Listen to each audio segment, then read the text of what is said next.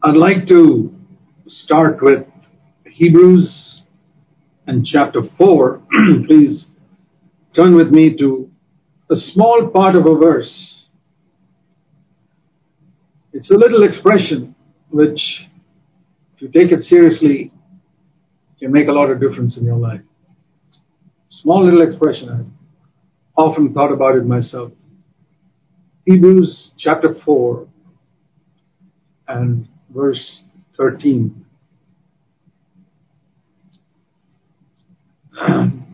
It says, There is no creature hidden from God's sight. We know that. All things are open and laid bare to the eyes of Him with whom we have to do. Well, I'm sure we all believe in our hearts that everything on earth, everything about our lives, everything about our thoughts, our attitudes, our hidden desires are all laid bare before God. We must never forget that. That there's not a single part of our personality or our inner life. I'm thinking particularly about attitudes we have towards other people, which we are very careful to conceal when we know it's not good. And we are very careful to pretend that everything is good in our attitude when it is not good. Well, that doesn't help because it says here everything is laid bare before the eyes of him with whom we have to do. So that's the first part I want to mention.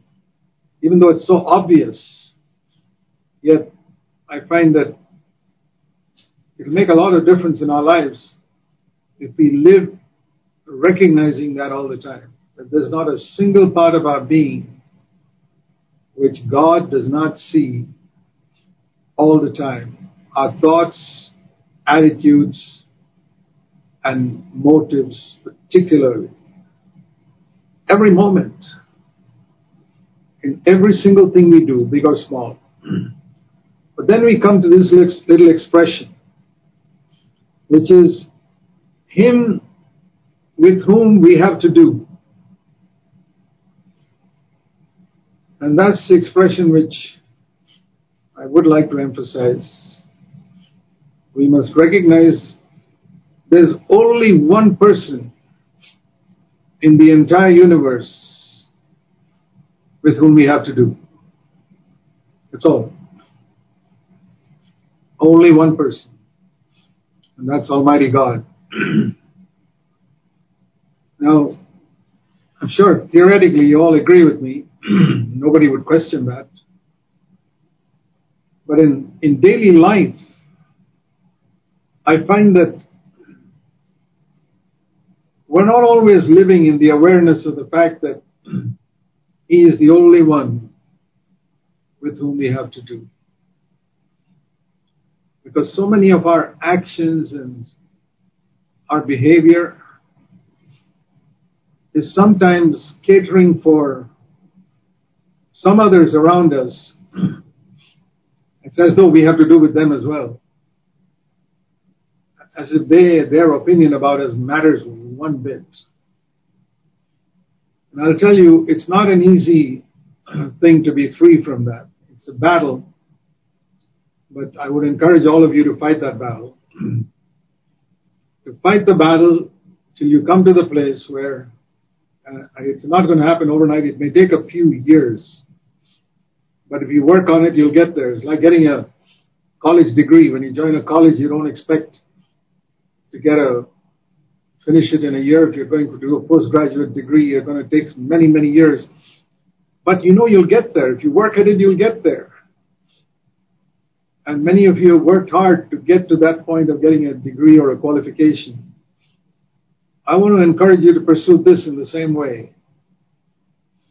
Lord, bring me to the place where I'm perfectly aware, not just theoretically, but all the time in my behavior, my actions, there is only one person with whom I have to do, and that's you. It's ultimately it's only your opinion about me that is going to count for eternity. And even on earth, it's only his opinion that finally matters. The opinions of others are fit for the trash can. The only man whose opinion I would value would be someone who's really godly. I mean, if there was somebody like the Apostle Paul living on earth who didn't care for anybody's opinion, and you knew God so well, and who loved me enough to tell me the truth about myself, I would value his opinion, sure. But all the others, I wouldn't value it at all because there's only one with whom we have to do. I would encourage you to seek to come to that type of life. It'll free you from a lot of hypocrisy. It'll free you, by hypocrisy I mean acting. The word hypocrite is a Greek word. It just means actor. In 2000 years ago in Greece, if you talked about a hypocrite, you were talking about an actor. The actor on the stage was called a hypocrite. And Jesus used that word, the Holy Spirit. Jesus didn't speak Greek, but the Holy Spirit uses that word to express what Jesus said in the Aramaic language to condemn the Pharisees. It's the number one sin that he condemned. We must never forget that. It was not murder or adultery or anything that he condemned most of all, though he did speak against them. But it was hypocrisy that he condemned more than anything else. And it's hypocrisy which made a person a Pharisee. A great Bible scholar becomes a Pharisee the moment he's an actor, a hypocrite. And people were ex- righteous externally in all areas, like Jesus said to the Pharisees, Your cup is clean on the outside. But they were hypocrites. So those are warnings to us because the greatest danger that evangelical Christians, and especially those pursuing holiness, we're not in danger of becoming uh, outright sinners. We're in danger of becoming hypocrites, actors, acting a part, particularly when we are before others. I don't think any of us will act at home because our marriage partners know us too well. We can't fool them. They know us exactly what we are. So we don't waste our time acting at home. but it's mostly outside the home, in the office and in the church, when we are with other people, there's tremendous temptation to act, to act a part, to act spiritual, to try and convince people that I'm a serious, wholehearted Christian. And uh, forget there's only one with whom I have to do. So please keep this little expression, him with whom we have to do, always in our minds. It's helped me a great deal to recognize he's the only one with whom I have to do and to work towards that place where I'm really concerned only about his opinion about me. I think it's one of the things that Jesus sought to lead his people into. He could not lead that, lead them to it before the day of Pentecost. The opinions of men mattered tremendously to the disciples as long as they were on earth. It mattered greatly to people in the Old Testament. Know, that's another thing I want to mention. I think most of us will be free from it because we have heard so much in the church about the new covenant, but I find so many Christians uh, excusing an action by saying, well, that happened to David, or that happened to Moses, or some godly man who Elijah was discouraged. So where am I compared to Elijah? I'll tell you where you are. You're living post the day of Pentecost. Elijah was living pre the day of Pentecost, and, and that makes all the difference. The, the difference between heaven and earth. Elijah did not know anything about dying with Christ, being buried with him, and raised up with him to be seated in the heavenly places. Not even John the Baptist knew that. So I want to say to all of you, my dear brothers, even though you know it already perhaps, I don't mind repeating it, that never, never, never find an excuse for what you have done or treat lightly something wrong that you have done by finding an example in the Old Testament. I know many pastors who fall into adultery here in the United States and who continue in the pulpit in their ministry saying, David fell and he continued to be a king. These are people who don't have a clue that the Holy Spirit was poured out on the day of Pentecost to establish a new covenant. But it may not be adultery, it may be something else where we can find an excuse from someone in the Old Testament. It's true, Elijah got discouraged. There's no room for that for a new covenant believer. No. It's true that David fell into adultery. There's no room for that in the new covenant. And if a leader falls into adultery, he must never be become a leader again. I would never dream of appointing as an elder someone who, as an elder, fell into adultery. If it was before he became an elder, okay, the times of ignorance God overlooks. But once a person is in leadership, if he falls into, into theft or adultery, he can never be a leader again. But the Christian world is full of such people. Look at all the multitude of people who divorce. And their example is again in the Old Testament. So, it's not a small thing. We need to keep this in our mind at all times. There's one person with whom I have to do. And what is his standard? His standard is what I've read in Matthew 5, 6, and 7 in the Sermon on the Mount. It's him with whom I have to do.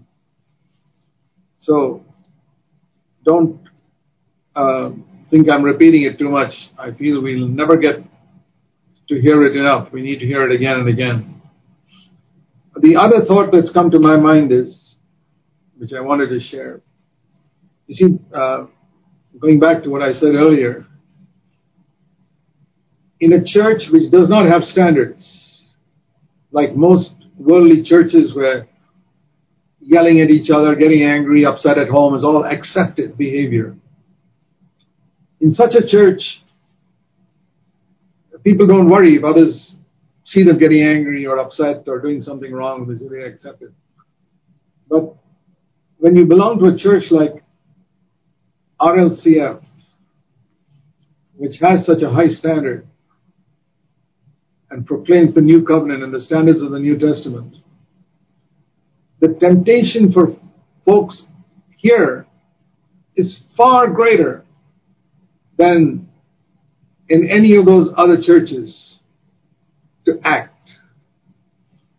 I don't think most other churches they have any temptation to act. They just behave like they are, and it's accepted behavior for people to sin and get upset and get discouraged and all types of things.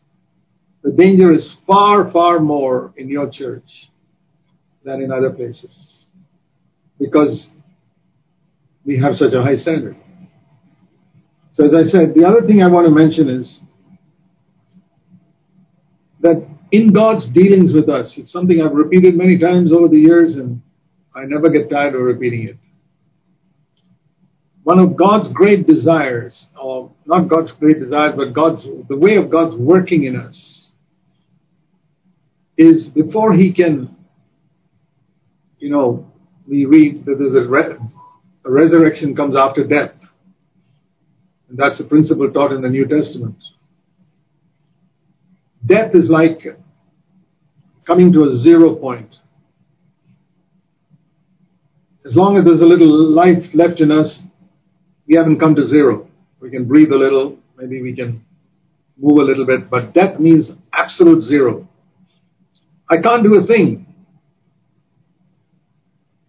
And uh, you remember how when Mary and Martha sent a message to Jesus saying Lazarus is sick. And it says Jesus hearing that did not go. That is so contrary to what our reaction. You know, we are, some loved one is sick, we'd rush immediately.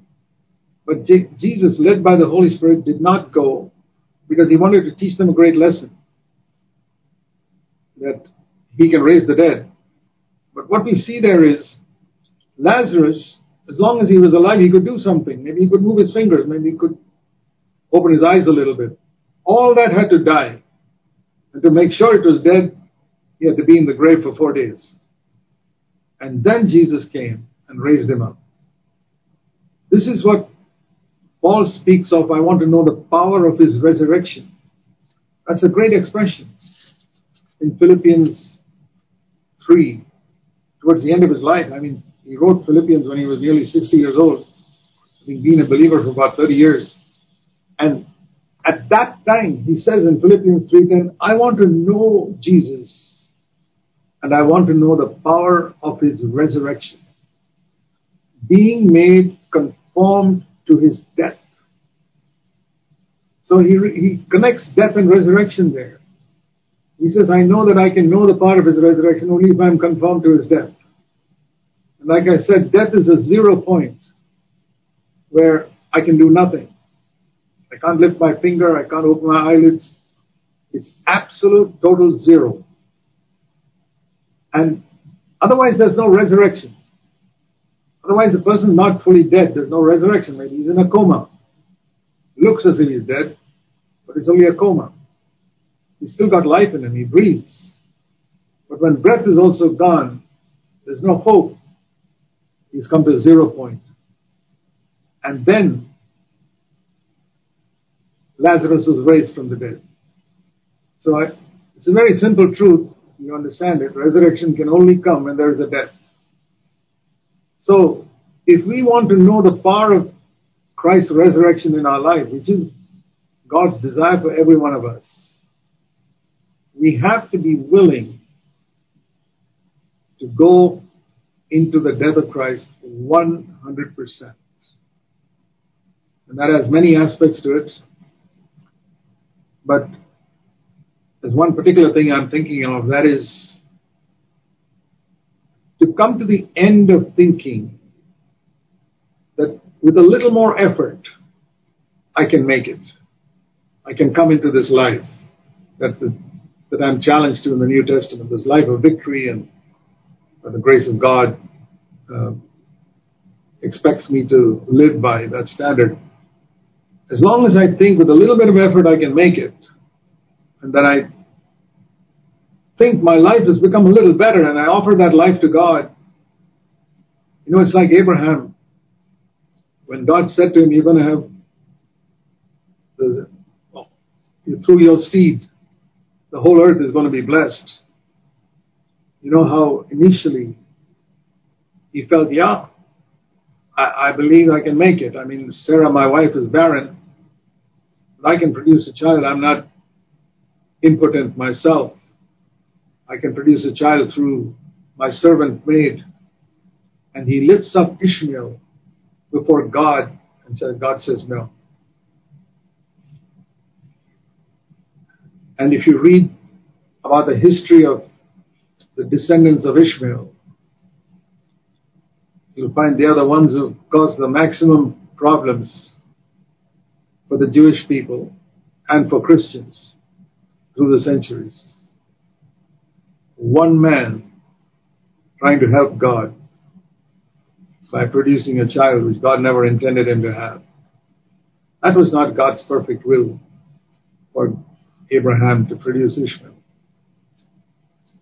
And a lot of consequences came from that if you read the history of the descendants of Ishmael. I don't want to go into that, but what I'm trying to say is when we do things with our own cleverness and our own ability, not coming to the place of impotence, we don't realize that our actions and our work can create a lot of complications for God's work even for many years to come. That's what we learn from Ishmael. Abraham didn't know that. Very often when we do something, we don't realize the long-term consequences of it. What Abraham needed to learn was, I cannot do it. God has to do it completely. And that's why God waited till Abraham himself was incapable of producing a child. Sarah was already incapable, but Abraham was not. And when it says that Abraham is the father of faith, that faith is based on this coming to a zero point. You turn with me to Romans chapter 4.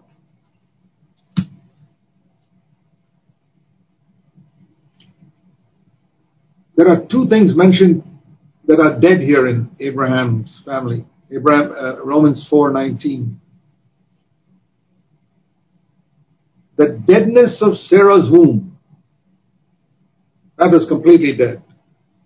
There was zero possibility of God's promise being fulfilled through Sarah because her womb was dead. But there was some hope through Abraham because he was not, his ability to produce a child was not dead. But then he came to the point where it says his own body was also as good as dead by the time he came to 100 years. Then he had his child. What was God waiting for? For Abraham to come to that place of death. Now, this is not as unimportant as we think. Has a real application for our life. If you turn with me to Genesis in chapter 17, uh, sorry, chapter 18.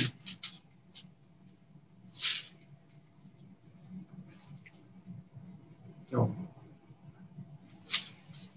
Yeah, chapter 16, sorry. Genesis chapter 16, verse 15. This is referring to the birth of Ishmael. Hagar bore Abraham a son and named him Ishmael. Abraham was, now read carefully here. Remember that these chapter divisions have been made by man to enable us to find a reference quickly. The original book of Genesis or any other book had no verses, no chapters. There may have been paragraphs, but no chapter division. It was just one continuous book, Genesis. So ignore the chapter division here. Verse 16. Abraham was 86 years old when Hagar bore Ishmael to him. Now Abraham was 99 years old. I'm just reading the next verse. The Lord appeared to Abraham. What happened from verse 16 to 17? 13 years from the age of 86 to 99. No record of what God was God speaking to him? Was God telling him anything? No. What is happening in those years? God was waiting for Abraham's body to become dead, as we read in Romans 4. The deadness of his own body. And when Abraham's body was also dead, then God said, Now I will establish my covenant with you. Chapter 17, verse 2. And now you will no longer be called, verse 5, Abram, which means an exalted father. Very interesting.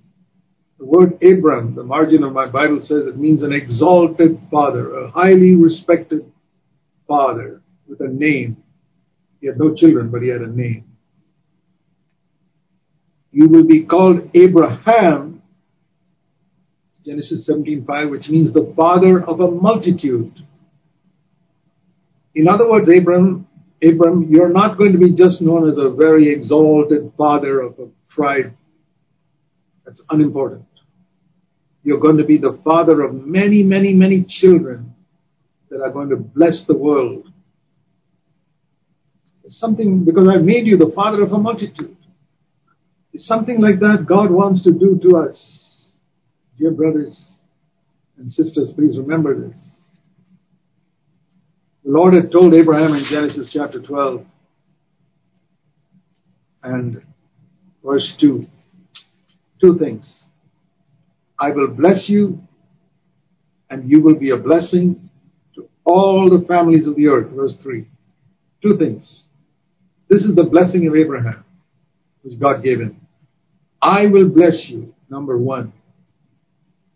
And number two, you will be a blessing to all the families of the earth through your seed. But that could only come when Abraham's ability to produce his seed come to zero. Now, if you turn to Galatians and chapter 3, Galatians chapter 3, we read in verse 13 Christ became a curse for us. Now, many people know that Christ died for our sins on the cross. I hope you also know that Romans 6 that our old man was crucified with Christ on the cross. It also says that Satan was defeated on the cross. Colossians 2, verse 14, 15, and Hebrews chapter 2, verse 14, that through death he destroyed him who had the power of death. He took away the power of Satan on the cross. So the number of, number of things happened on the cross. The Christian world only knows he died for our sins. A lot more than that. Our old man was crucified with him so that we may not be slaves to sin. And Satan was defeated on the cross. And here's something else. It's the only place in the New Testament where it says this. Jesus Christ became a curse. Not he took a curse. Read it. He became a curse. Cursed by God. because it says, Cursed is everyone who hangs on a tree. Now, why, we know why he died for us. He died for our sins. Why did he become a curse for you and me? If someone were to ask you that question, why did Jesus become a curse on the cross? I hope you have an answer. To most people, the only answer to any question like that is so that I can go to heaven when I die. That is the answer of a spiritual baby. A spiritual baby can only think of one thing, like it cries for milk. I'll go to heaven when I die. My sins are all forgiven, and I'll go to heaven when I die.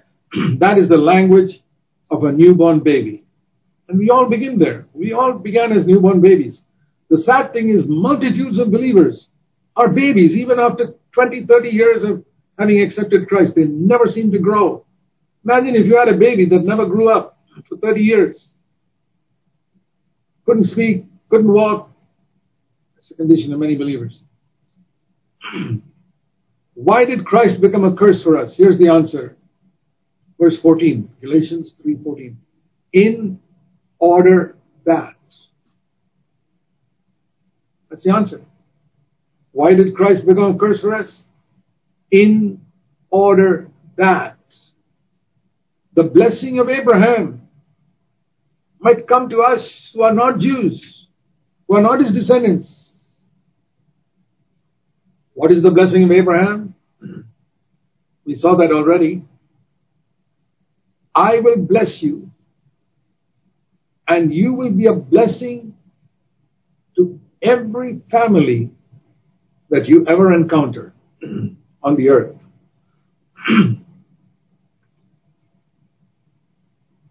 Have you, have you taken that promise to yourself?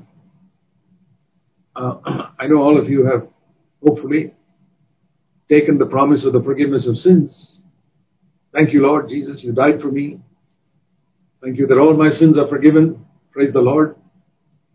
Have you taken this promise? Have you ever gone to Jesus and said, Lord, thank you for being a curse on the cross for me so that I can be blessed and become a blessing to every single family that I encounter in my life. Don't you want to be that, my brother, sister? Don't you want to be like that? That every family, not just every individual, every family you encounter will be blessed because you came across their path. For eternity, they will thank God, this brother, this sister came across my path. I've been blessed for all eternity. I want to tell you that's God's purpose for you. It's called the blessing of Abraham. Two things. I will bless you, and there's only one meaning of that. That is, I will empower you with my Holy Spirit. The greatest blessing God can give me is the Holy Spirit. I will bless you means He'll give me the Holy Spirit to dwell within me. That's the New Testament equivalent of Abraham's blessing. And secondly, you will be a blessing means the Holy Spirit will flow out through me like rivers of living water, blessing every family I encounter, every person and every family I encounter. Why? How will it happen? Because Jesus became a curse for me. There'll never be a curse in my life. But it's not enough that there is no curse in my life. I mean, that's a negative thing. Oh, thank God there's no curse in my life. But I'm to be a blessing. Have you ever come across uh, this verse? If you remember this verse in the book of Zechariah, it's a great promise. Zechariah chapter 8. You turn with me to Zechariah chapter 8 and verse 13. Claim this promise to yourself. It will come about that just as once upon a time you were a curse wherever you went, that means you were a nuisance. You caused problems wherever you went. You sinned wherever you went. You hurt people.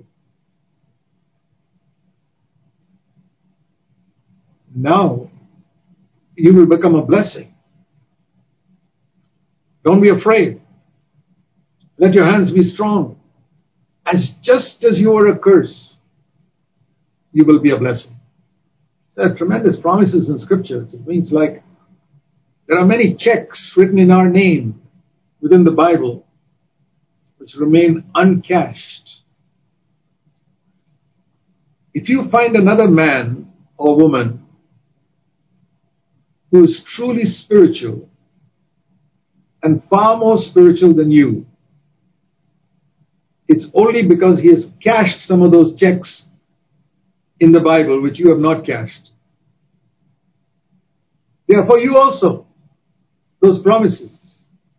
He's gone and taken them and then cashed them in the bank of heaven and said, Lord, I'm sorry I've been a curse to so many people. I've been such a nuisance to people. Um, but it's going to change. I'm going to be a blessing from now on. Bank of heaven will always encash that check because it is signed in Jesus' name. He became a curse that I might be a blessing. So, why doesn't it happen? As I said, between Genesis 16 and 17, there were 13 years where God did nothing. And that happens in the lives of many believers too. For many years, God does nothing. Only for one reason. They haven't come to a zero point. They're still full of themselves. They think that with a little more effort, I'll make it. Throughout scripture, I find this principle. You know the story in the marriage in Cana where Mary came to Jesus and said, They have no wine. And Jesus said, You can read it sometime in John chapter 2. What have I got to do with you? My hour has not yet come. What is the meaning of my hour has not yet come? I interpret that as saying, well, if I were to paraphrase it, well, Mary, there's still a little bit of wine left there. Maybe 99% of it is over, but there's still one or two glasses of wine still left. Of course, you're coming and warning me in advance so that they don't completely run out, but my hour will come only when it has run out to zero. When there's not a drop of wine left, then I will act. As long as there's even half a cup of wine left, I mean, I know you need jars of wine in a wedding, but if there's a half a cup of wine left, my hour has not yet come. And then a time came when even that half cup was run dry, there was nothing left. Then Jesus said to the servants, fill the water pots with water, and what a lot of wine he gave them. Six water pots full of water, and it says here, each of those water pots contained about 20, 25, 30 gallons. 30 gallons in one water pot, and there were six water pots. Imagine about 180 gallons of wine. You imagine how much that is? When God does something, it is in abundance. But he had to wait until it came to zero. They have no wine, it has to really get to zero. Then the Lord says, My hour has come. And my brother, sister, if those 180 gallons of wine are not spiritual wine, I mean, are not being produced in your life, I'll tell you, there must be one reason. The Lord's hour has not yet come because you have not come to zero. You've still got a few of your own resources, a few Ishmaels. I'll tell you, I never knew this. I never had a spiritual father to teach me these things. I did a lot of good things after I was born again for 15, 16 years. They were not bad. Ishmael was a pretty healthy child. And I produced a few Ishmaels. They were not evil, but they were not in God's plan and purpose for my life. But I know when God met with me and filled me with the Spirit and changed the direction of my life and opened up a door of ministry for me was when I came to zero. And until that time, God waited. That period between Genesis 16 and Genesis 17, I went through that for a long time. And one day God met with me. And if you find a frustration in your life, my brother, you don't seem to see the power and the rivers of living water flowing through you as you anticipated. Consider this possibility that you are in that Genesis 16 last verse situation. God is waiting till you become completely dead. Dead to the opinions of men, dead to the applause and praise of men, dead to the desire to impress people, dead to the desire to impress RLCF, dead to the desire to get a name, uh, when I, in my first Bible, I wrote this verse down, which has challenged me, and I used to sing it to myself many, many times. Dead to the world and its applause, to all the customs, fashions, laws of those who hate the humbling cross. So dead that no desire may rise to appear good or great or wise in any but my Savior's eyes. I used to sing that. Dead to the world and its applause, to all the customs, fashions, laws of those who hate the humbling cross. So dead that no desire may rise to appear good or great or wise in any but my Savior's eyes.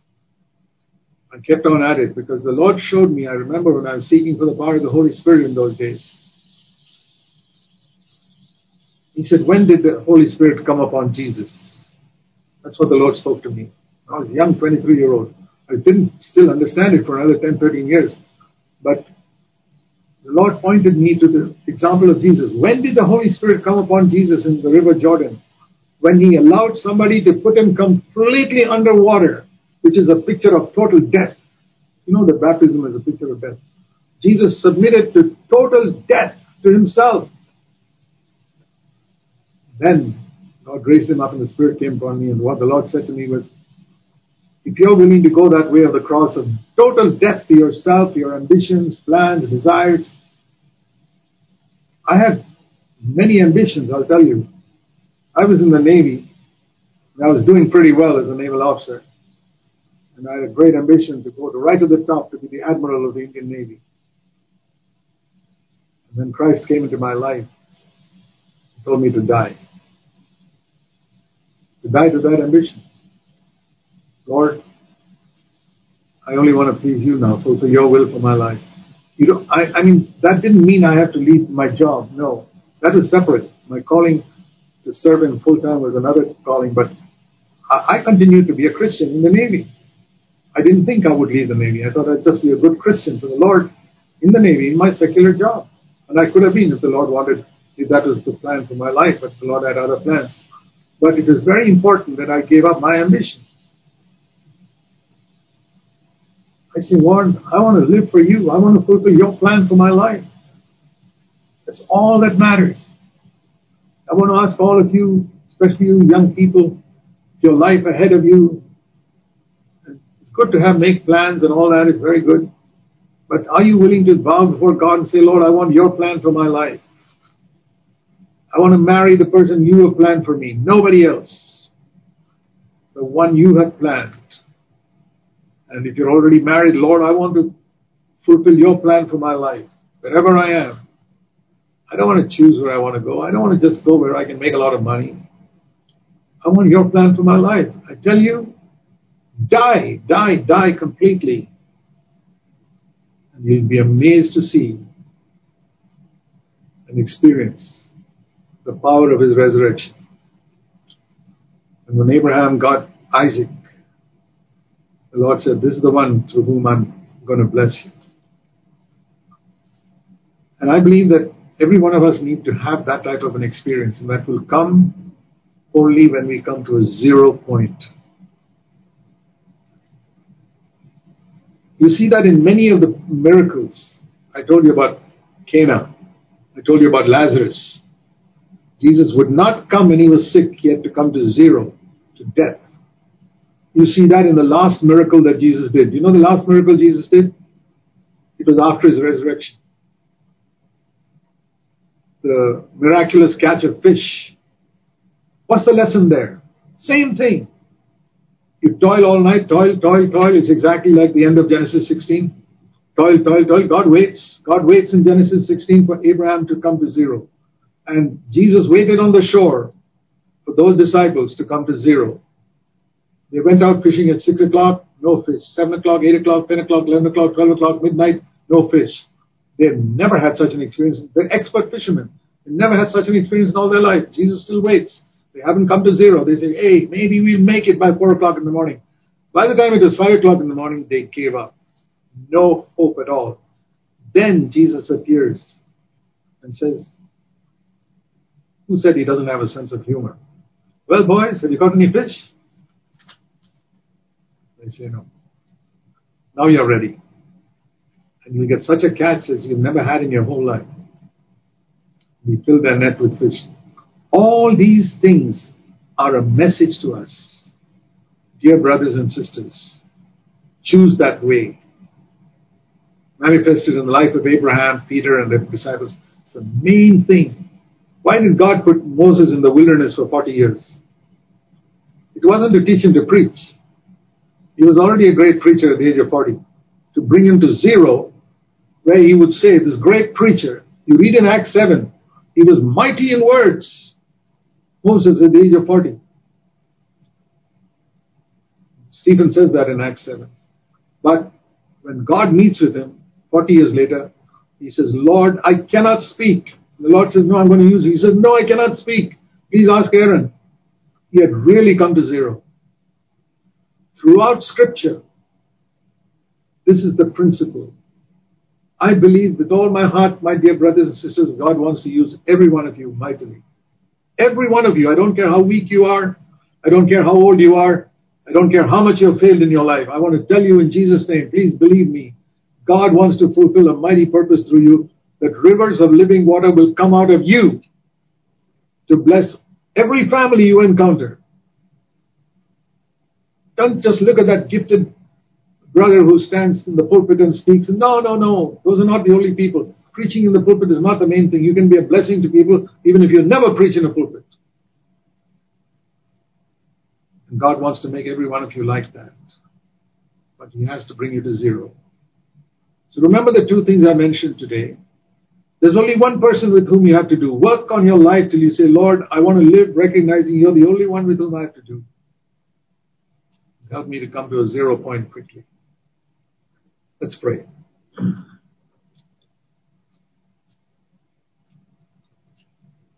Please think about what you heard today and if there's something God has spoken to you, please ask the Lord to remind you of it again and again until it becomes reality.